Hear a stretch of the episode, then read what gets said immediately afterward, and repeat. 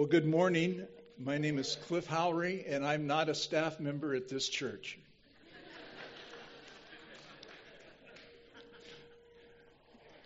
and I'm looking forward to the opportunity that's been given me to share and preach today. Uh, I've been doing this for a while. Are we getting adjusted? And that's great. Okay. I um, was called to preach when I was 16 years old, licensed when I was 18, and started pastoring my senior year in college at 21. Now, that doesn't mean anything to what I'm going to say today, you know, kind of a thing. But I'm honored to be able to preach out of this great book of Second Timothy. Um, I'm thrilled to see how God is is using other speakers and our great pastor for teaching through this book. And it's imperative that we really get, get this down. In this book, in 2, 2 Timothy chapter 3, chapter 3 and, and verse 16 and 17, you might as well just stand, if you will, out of respect for the word, and I'll read that to you.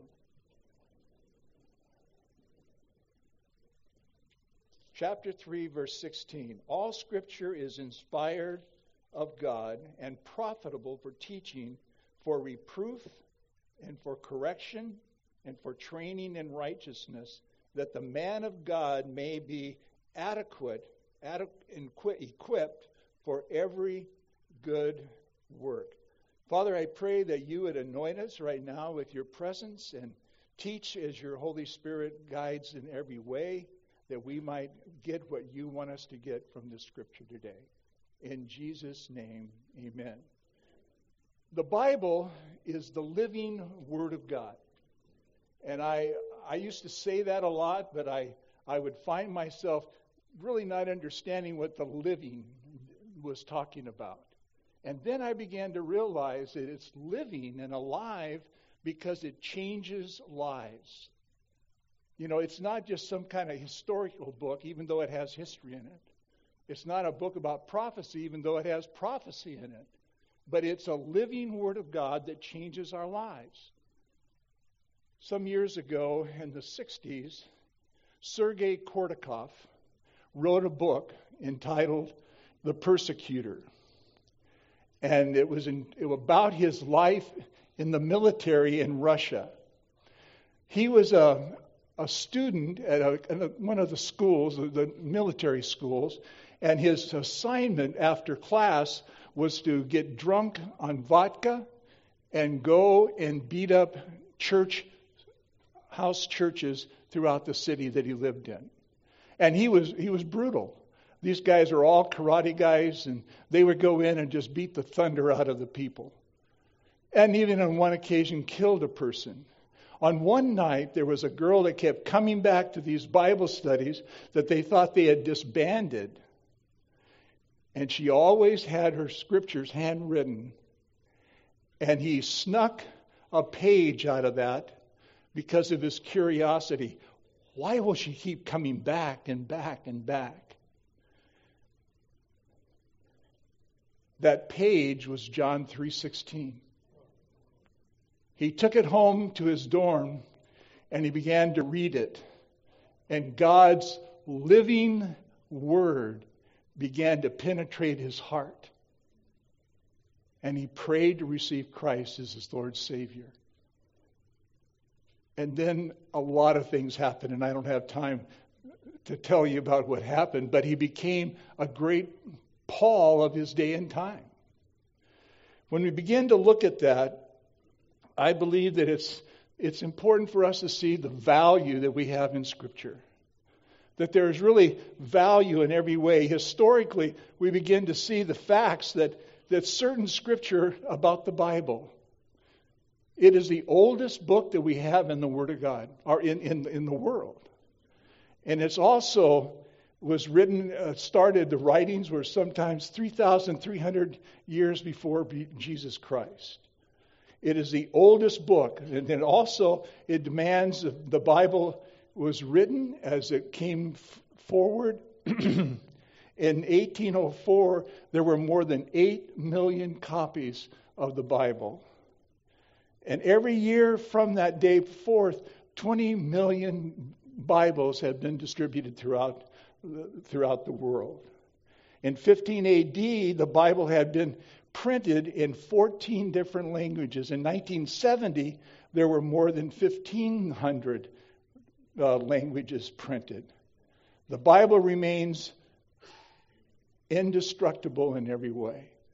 Many people have tried. Hitler and all along the line have tried to destroy the Word of God, but it was to no avail. The Bible is unique. It sets standards for the law and for morality, the power that transforms lives. And supernatural, the origin is rather interesting. What makes the Bible so powerful? What is it that causes it to be a powerful tool in God's hand and in your life? I think there's two reasons, and one is inspiration, and the second is revelation. If we don't get the, the truth about inspiration and revelation, I think we're sunk when it comes to understanding the Word of God. It kind of goes over our head. And we don't really understand it and internalize it. So let's look at this word idea of inspiration. When you think of inspiration, it's rather important that it's talking about being inspired by God from in every way. As we think of that, we go to see inspiration is God breathed in every way. The rabbinical concept of that was that the Spirit of God rested on and in the prophet themselves and spoke through them so that their words did not come from themselves, but they were from the mouth of God. With that understanding, inspiration is God breathed. All scripture is, is uttered by his breath. And every, every st- sentence and word was placed there according to God's word and God's will. In the process, God used human authors to write down these words that he wanted in the Bible. And he watched over them as they, as they wrote, and so there would be no error in, in the scripture. The Bible was written by 40 different writers over a 15 year period, 1500 year period. And the Bible was written in many and varied locations, from uh, evil cities like Babylon to good cities like the city of Ephesus on the, on the seashore. The revelation, as we see, inspiration, revelation, the big question is how did they, how did they do, how did they know what to, to write? How is that going to come about? Second Peter says something rather interesting. But know this first of all, that you prophesy of Scripture is a matter of one's own interpretation, is not one person's own in, in, interpretation. The Living Bible says it this way many things that otherwise would be dark and different, but when we consider the wonderful truths of the prophet's words, then the light will dawn in your soul in Christ. The morning star will shine in your heart. When we begin to see that unfold, this revelation is rather exciting. God used various methods in that He used direct voice. He had not only that, but he, he directed writing. He gave literally scrolls in, into the hands of, of his writers. And then there were dreams, as he gave dreams, and people used that and foretold in, in the scripture. He used the Holy Spirit as he implied that Holy Spirit breathed into the writers and they wrote exactly what he had them to say. So, in summation, revelation is God's activity. Inspiration is God's activity. Excuse me, let me say that again. Revelation is God's activity in giving truth. And inspiration is God's activity in producing a record of that truth. And as we begin to see that unfold, there is proof of this interaction in divine revelation. Only God could predict and know and foretell the future as it came. Isaiah, for example, he predicted the virgin birth in 714, and he says all it took place and was revealed 700 years later. Micah predicted the very exact birthplace where Christ the Messiah would be born in, in Micah 5 and 2. And 500 years later, it came true. David predicted Christ's crucifixion in great detail. And that was hundreds of years before that form of cru- crucifixion was ever used in, in, the, in the life of the, of the people in that day and time. So, the final proof, I believe, of the inspiration of the Bible is Christ said in John 18. In John 18, verse 37, he says this Pilate therefore said to him, You do so you you are the king. And Jesus answered, Yes, you have correctly said that I am the king. For this I have been born, and for this I have come into the world to bear witness to the truth, Scripture. Everyone who is of truth, Scripture, hears my voice. When we begin to see that, it's referring us to, to an exciting time. That Paul had a great truth as he shared those things and, and really helped us understand. That's why it's, it's very easy for us to determine false prophets in this world. We have a lot of false things going on. I mean, you can go on the internet now and you can find falsities about everything there is. But probably some of the biggest that we know that false teaching that comes into our, our ministry, into our lives, is what we find in, in the Book of Mormon. The Book of Mormon clearly states that, that it is truth and the Bible is truth only as it is interpreted in light of the Book of Mormon the Christian Science, the Christian Health, their magazine and teachings, does about the same thing. It declares that, yeah, we'll, we'll look at that, but it has to be interpreted through our writings and our readings. And when we begin to see that kind of thing unfold, it's interesting. The key truth for us is that for most of the 20th century, a large number of members and clergy alike have dissipated away and gone away from the teachings of the Word of God. And, and you ask, why did that happen? Why was it that, that there was a time that, that there was a real strong appeal to evangelical teaching across the United States? Well, in the Re- Industrial Revolution that took place in the Detroits and in the northern country or states, all of these people in the South were coming to go work off with sharecropping, and they're going to the cities to work on assembly lines. The mainline denominations at that time were overwhelmed. They, they were good churches. They were beginning to falter in teaching the Word of God, and it was called the social revolution, the social gospel historically, they began to say, wait, we're overwhelmed with taking care of the needs of all these people that are on our doorsteps, and we are going to take care of their physical needs, and we'll just let God take care of their spiritual needs. And there we find the social gospel. And when you go to churches today that are not teaching the Word of God, what are they doing? They're taking care of of the physical needs and not the spiritual needs. So that social gospel was the beginning of the, of the end. And Paul is warning the church at Ephesus that a, a church with, with strong leaders, pastors like Paul and Timothy, led by godly elders in Acts 20, listen to what it says in Acts 20.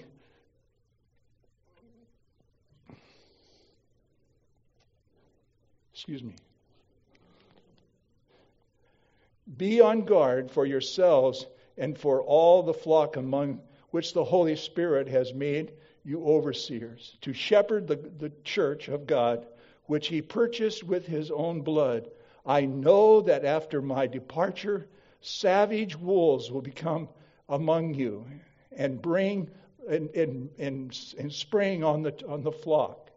And from among you, your, yourselves, men will arise and speak perverse things to don, to draw away the disciples after them. Therefore, be on alert, remembering that night and day, for a period of three years, I did not cease to admonish you one uh, for, for each one with tears. and now I command you to God and to the word of his grace, which is able to build you up and give you the inheritance among all those who are sanctified. So, as Paul looks at that, he, he begins to understand that there are four major things here in the Bible that he, in John, or excuse me, in 2 Timothy chapter 3 and verse 16, that he says there are four things that the Word of God is profitable for teaching, for reproof, and for correction. Let's first of all look at that idea of the, uh, of the concept of, of, of reproof. And what is that talking about? The Greek word is talking about beneficial our production, our productivity, our sufficiency, that the Word of God is profitable in every way. The original word has a sense of working on content, not so much philosophically, but what is it saying? It's not a method of teaching, it's the idea of dealing with, with the purpose of the word itself. It's referring to divine instruction, doctrine given to, to believers through the word of God, which includes Old Testament and New Testament and the teachings of the apostles. Paul says in 1 Corinthians 2 and 14, the nature of man does not accept the things of the Spirit of God, for they are foolishness to him, and he cannot understand them. This is not an intellectual issue, it's a biblical issue as we begin to see it. The fact remains that you cannot expect a, to live a spirit filled life if you haven't discovered the truth about knowing the Word of God. It doesn't work. Biblical untaught churches and, and biblical untaught believers are easy prey for people that are preying on, on the gospel of Jesus Christ. Hosea says in chapter 4 and verse 6 My people are destroyed for lack of knowledge because you have rejected knowledge, and I also will reject you from being my priest. I don't think that's going to help, but I'll take it right here, okay? my people are destroyed for lack of knowledge because you have rejected knowledge. I also will reject you from being my priest. Since you have forgotten the, the law of the God, I also will forget your children. Teach me what I, in, in Job, he had it down right when he says in Job chapter 34 and verse 2, 32, teach me what I, what I do not see, and if I have done sin and, and iniquity, I will not do it any more. Maybe I will try that.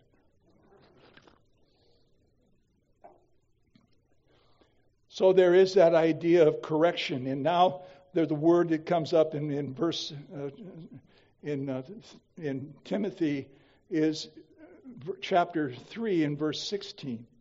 The original word here is reproof, and the idea of meaning behind that, it means to rebuke in order to convict, and it's the idea of misbehavior, it's the idea of false doctrine. So when those two things came up within the body of Christ, there was a rebuking or reproving that had to take place and will cause a believer to mature in the Lord when they are dealt in that way. I was a student for a while at, at Oregon State, and I was living in a group home for student athletes that was run by a former navigator and his family. And I was full of myself and playing football and things like that. And I was cutting up with some of the ladies, girls, that lived on the third floor of that house. At dinner, we were just talking. I don't remember being out of color or off color or anything like that. And I went downstairs and I was going off to the, after dinner, I was going off to the library uh, to look intellectual. and a guy, an older Christian brother, followed me out to my car. And I'm 18 years old, felt called into the ministry. And he sat down in my car and he says, he says, Cliff, I, I want you to know that what you said tonight at dinner was offensive to me. And I looked at him. I outweighed him by 30 pounds. And I'm thinking, is he being smart aleck? But he rebuked me. He reproved me. And to my knowledge, that was the first time in my Christian life that anybody had come to me and corrected my behavior. That's where we need to be as we look at that idea, the concept of being reproved and that, con- and that idea. So, what happens then? The divine truth becomes to be a very important thing in our lives. Uh, teaching divine truth that exposes falsehoods and sin will cause believers to become mature in the Lord. It penetrates the heart of the believer, his mind and his heart and his very inner side, insides. There's not only the idea of, the, of reproof and, and that correction, but the, in verse 16 it also goes on to say, for correction. The fact remains that correction is only used here in the New Testament, the first time it was used. It refers to restoration of something to its original proper condition. It's the idea of sitting up straight, standing up straight, not slouched, but standing up. It's the idea of a wagon ready to go on a tour that has everything in place. It has been corrected and uniquely done so. This is how it works with, with, with, us in our lives, in our, in our day, or should be working in our lives. After exposing and, and con- condemning false belief and sinful conduct, conduct in the Christian's life, Scripture then builds them up. So it's, it's good to go to that person and correct their misleadings or their, their poor doctrine or their falsehood doctrines. But as you do that, build them up in a beautiful way. As you've begun to do that, that takes place in 2 Timothy 2.25. It says, with gentleness and correcting those who are in opposition, it, it prefers God may grant them repentance leading to knowledge and of the truth. God's Word nourishes us in ways that we don't understand. Our heart's desire should always agree with the psalmist in Psalms 42 and 1. As the deer pants for the water brook, so my soul should pant for thee, O God. As we begin to see the living word coming alive in our lives, it takes us into that nature. Not only does we look at these things in, in chapter 3, but in verse 17 it says it is the authority of Scripture. Paul is talking about the authority and the power in the Scripture, the Word of God, as it relates to, to Paul's pastor teachers. He's talking to people like, like Timothy, he's writing the book to. He's talking about those that, that have a tendency to want to teach the Word of God. And as they teach the Word of God, His anointing is upon them. They are adequate in every way, as it says in, in verse 17. It refers to the person who is complete and capable and confident in every way. Colossians 2:10 says, "You have been made complete." The idea is the idea you're fit. You're, you're waking in that idea of knowledge that, that you are fit for any condition. It's being completely outfitted, fully furnished, fully equipped, and supplied. For 12 years, I had a backpacking ministry in the high Sierras. And I would take groups in for six days at a time. And we, it was quite an ordeal because we had junior hires and high schools and adults that I would take in. And it was fun. I mean, it was really good. But we went from 7,800 feet at the trailhead, we would go to 13,000 feet. But I came to the realization that I really better have my act together because there's no stores up there. And we need to realize that when we come to realize we want God's Word to come alive in our lives, we need to embrace that in every way. We need to pray for our pastor that he is, is walking in truth in every way and protecting him, praying a hedge of protection around him, and as he might have time to study and apply the truth to his life. We need to run interference for him. And shame on us if we don't do that because the wolves are constantly coming.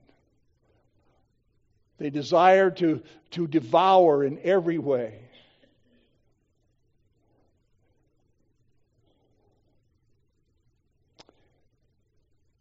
The word here in verse 17 is adequate, and it refers to a person who is complete and capable and proficient. Colossians 2:10 says, "You have been made complete." Aren't you excited about that? You know, it's not dependent upon where I went to school or what I didn't do or what I'm doing. It's dependent upon the fact that I am made complete through the purpose of, purpose of Jesus Christ.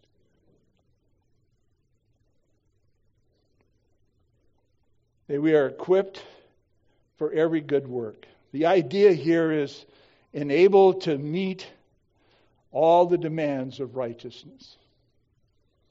When we walk with the Word of God alive and living in every way, we are equipped. His very life will affirm the power of God's Word, which leads men to, to salvation. When we are in this situation of working with God and coming alongside and understanding that we are being used by God, people will get saved. I was pastoring a church in Southern California, and uh, we had baptized a lot of people. And the director of evangelism for the state convention called me and he says, would you like to give your testimony about what's going on in your church? You've led the, the, our whole state in baptisms. And I thought, okay. And he says, What kind of form are you using to evangelize? And I said, What do you mean? And he says, Well, you know, are you using the four spiritual laws, steps to peace with God, you know, that kind of thing? And I said, We're not doing that. And he says, Well, what are you doing? And I said, We prayed that God would do the supernatural. And our people have caught that vision. And they are going about and they are gossiping the gospel and bringing their friends to Jesus and then bringing them here and we feed them. We equip them. And that's what I think the, why the Word of God is the living Word of God. That we are equipped. This very life will affect the power of God's Word in our lives, and which leads people to salvation. As He is equipped by the Word, He is equipped to equip others. Matthew 28 says in 19, verse 19, go into all the world and make disciples, baptizing them in the name of the Father and of the Son and of the Holy Spirit.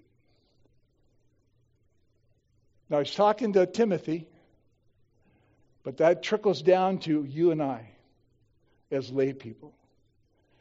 That, that water hits that part of the wheel that turns us around. We should be in that position of gossiping the gospel of Jesus Christ.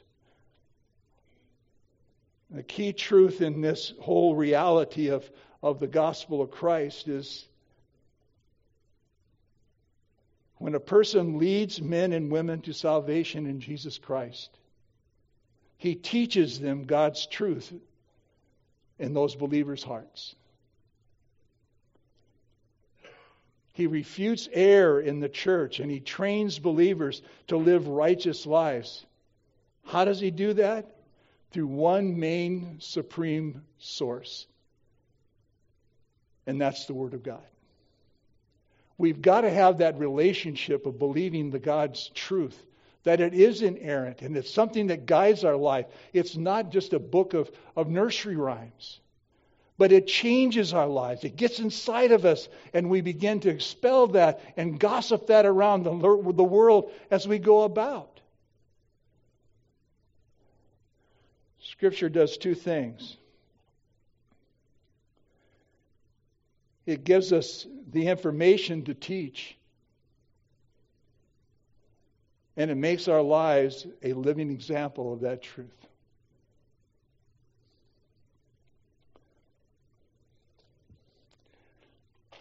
I was in a church um, that had having some good results in teaching and winning people to Christ, and we just built a new building, and, and I'm sitting in my office, and it's a block building, you know, cement block, and I'm in my study, and a guy that I had been trying to witness to, and he had started coming to church, came in and he threw the door open. It was closed. He opens it and slams it against that block wall. And I look up, and here he is. Now you have to understand this guy. He was he was his elevator didn't go to the top floor,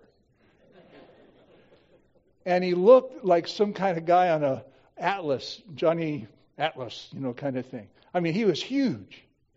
His arms were like this, his neck was like this, and he walked like like this. And and I said, uh, Can I help you? And he says, Yes. And I said, What do you need? And he says, Tell my wife, finger in my face, tell my wife, she was with him, trotting behind him, that she needs to obey me.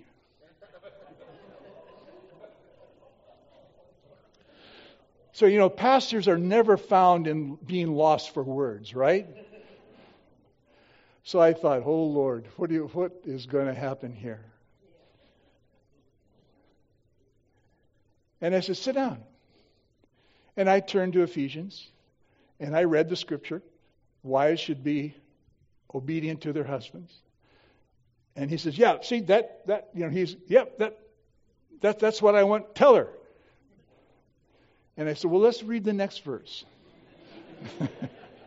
and I, I read the next verse that you're to love your wife as Christ loved the church and be willing to die for it. So I don't want to talk about that. I want to talk about you tell her she has to obey me. and this is God's truth, gospel truth. I said, Lord, what, what do I do with this?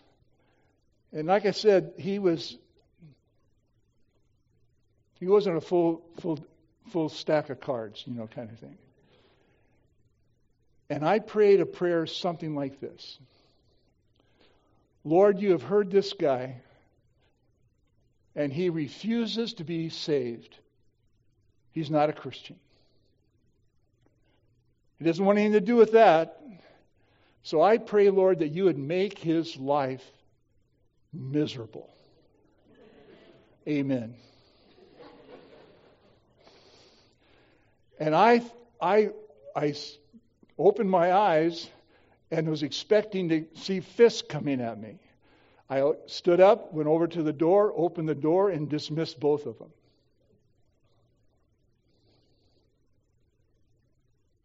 I thought he was going to hit me walking by me.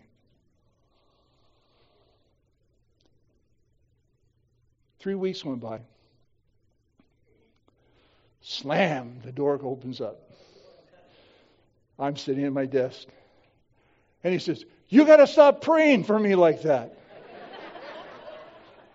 and I said, Well, I don't understand. And he says, Well, since you prayed that, I, my, I lost my truck. It, it went in a ditch, and I, I, I ruined the, the, the axle and all that kind of stuff.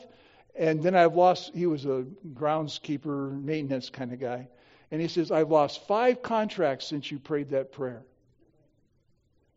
And I looked at him and I said, Are you ready to get saved? And he said, Yes. and I said, Okay. And I shared the scripture. And he prayed to receive Christ as his Lord Savior.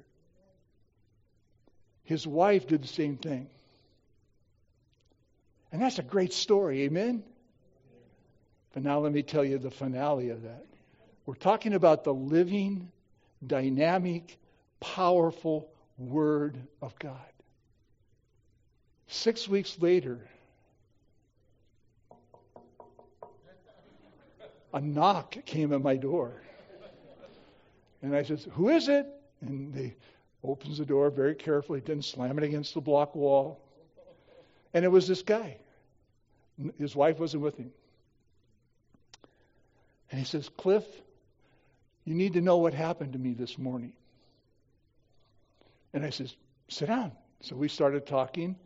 And he says, This morning I was reading the paper and and having a cup of coffee and a knock came at my door. And I got up and I went over and saw a guy that overwhelmed me.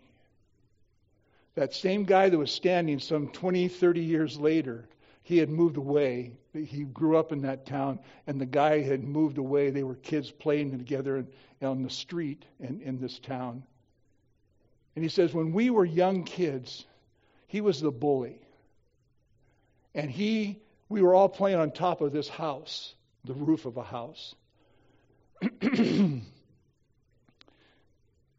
And he threw me off of that roof and hurt me. it didn't, it didn't maim him or break a leg or something, but it hurt him. And he says, I was much smaller than he, and I made a, a pact with myself that I was going to pump iron and I was going to get big. And if I ever saw that guy again, I could kill him with my hands.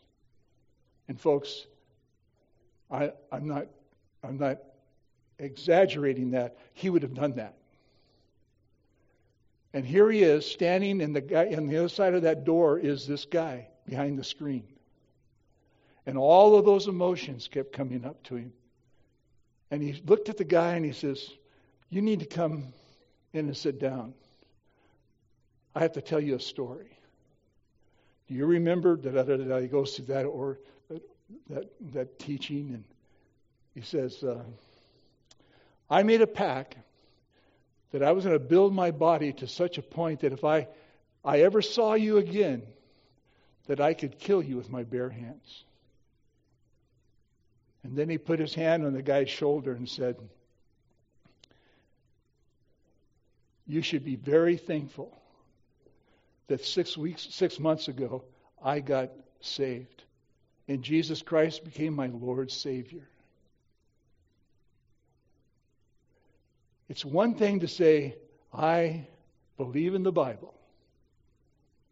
It's another thing to live that Bible in the flesh. Old things have passed away, behold, all things have become new. And we need to come to that point in our lives that we fall in love with God's Word. And let it be a lamp unto our feet, a light unto our path That we come to realize and have a love relationship with it, knowing that God is going to say things and declare truth. That if we apply it, He stamps it and says, Done. Actual. Done. And we can go to glory knowing that we know that we know that we know that we have put God to the test and He has answered our prayer. But we have to do that through the Word. That's where it comes from. The Word of God is what, what guides us. And how can we get there if we don't have a map? I would hate to think that I could take off right now and drive to New York City without some kind of a road map. I wouldn't trust the thing on my in my car because I can't figure it out how to do it. It, it always ends up I'm in a in a vacant lot somewhere, you know, kind of thing. But I could I'd have to have that map that I can follow my finger to where I'm going. That's what the Word of God is. And we need to fall in love with it. The issue, I believe, is that Jesus never asked us to decide for him. He's not asking us to decide to apply the Bible. He asks us to yield to him, to yield to the Word of God. Father, I praise you and thank you for your word. I thank you that it's alive and radiant in every way. And I pray, God, that you would guide us and lead us as we come to that point. And if there are those here in this congregation this morning that have not made a commitment to you and to the Word of God, I pray that you would make that an indelible imprint on their lives. Help us, Father, to not decide for you, but to yield to you. Help us to understand the Word of God is desirous to lead us in every way. And may you give us understanding to the power of the Holy Spirit to do that. Continue to bless, I pray, our pastors and encourage them and edify them and protect them with a hedge of protection that they might continually teach the truth of the Word of God, that we might be found faithful and good stewards of your blessings. In Jesus' name, amen. The evidences of being under the influence of the power of the Holy Spirit and His Word is that we interact with people and we pray for people. The effectual, fervent prayer of a righteous man availeth much. I've stood over here with my wife and over there with my wife at this time of prayer. And it's interesting to watch what happens. Folks, this church believes in prayer. We're giving you an opportunity to come and pray. These people have been instructed, they know how to deal with that, and I encourage you to afford that, that opportunity to yourself. Whatever it might be, because see, we're honoring the Word of God. We're praying for one another. And let that be a, a an opportunity for you to say, I'm going to trust God's Word where two or three are gathered together in my name, what happens? This is a venue for that. And if you're here and you've never invited Christ, you're like my friend. No, nothing. And you need to get saved. I'll be up here. I would love to gossip the gospel with you. Let's stand. Father, I praise you and thank you for this day. I thank you and praise you for your word. Let it be a light into our path. I pray, Father, your blessings upon these folks. Thank you for the delivery in many different ways in this congregation as you've been working. And I pray that you'll give us your benediction now. Bless us as we go forth. In Jesus' name, amen.